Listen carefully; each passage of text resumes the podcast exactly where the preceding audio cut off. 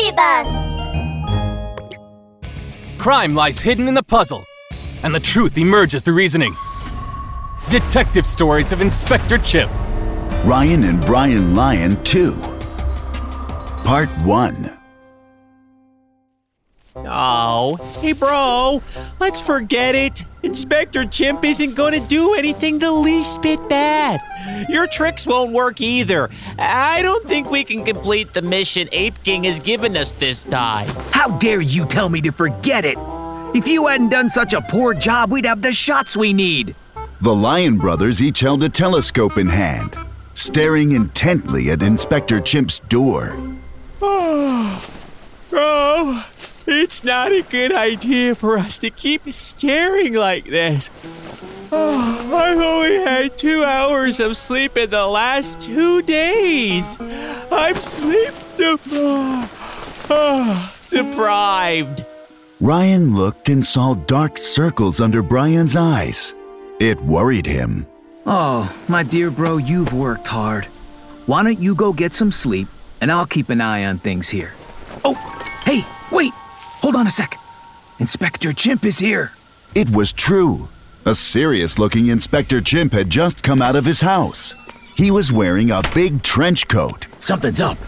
So we haven't waited so long for nothing after all. What's Inspector Chimp doing out in the middle of the night?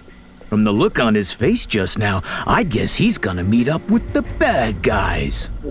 Oh, bro, maybe he's just going out for a midnight snack. I mean, I'm hungry too. Eat, eat, eat. Oh, so eating is your only talent, huh? Really? That's all you can think about? No one goes out for a midnight snack dressed like that. Come on, let's follow him. The Lyon brothers quickly followed Inspector Chimp. They walked for a very long time and finally stopped at an isolated place. It was dark, with just a few flickering streetlights. Bro, where's Inspector Chimp going? I'm a little scared. What are you afraid of? Your massive size is wasted if you're gonna be such a scaredy cat. I must have guessed correctly. Inspector Chimp really has come to meet up with bad guys. Why else would he come to such a remote place? Ooh, there's hope for our TV station yet. Ryan was so excited he could practically taste the victory. The Lyon brothers followed Inspector Chimp's footsteps. They ran across a road, but as soon as they rounded the corner, they didn't see Inspector Chimp anywhere. huh? Where is he? What's the deal? Where's Inspector Chimp? Look, bro. What's that? There was a white object under the streetlight.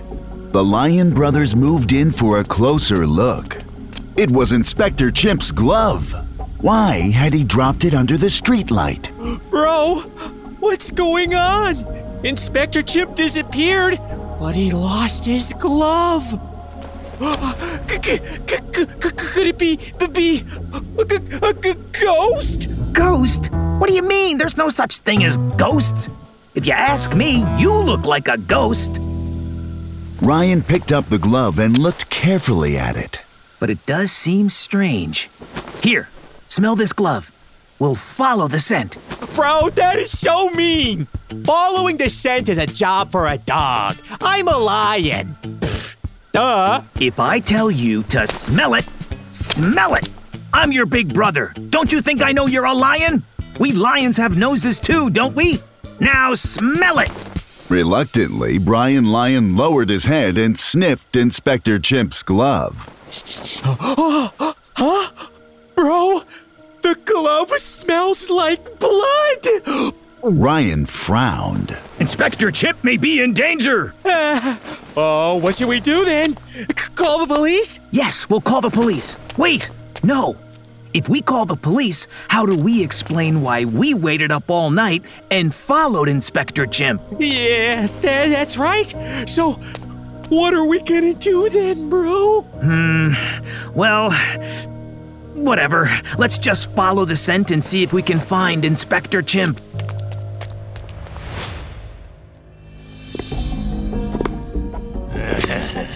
Little monkey, you've got a lot of nerve coming here. How dare you come alone? A strong figure spoke, but he remained hidden in the shadows.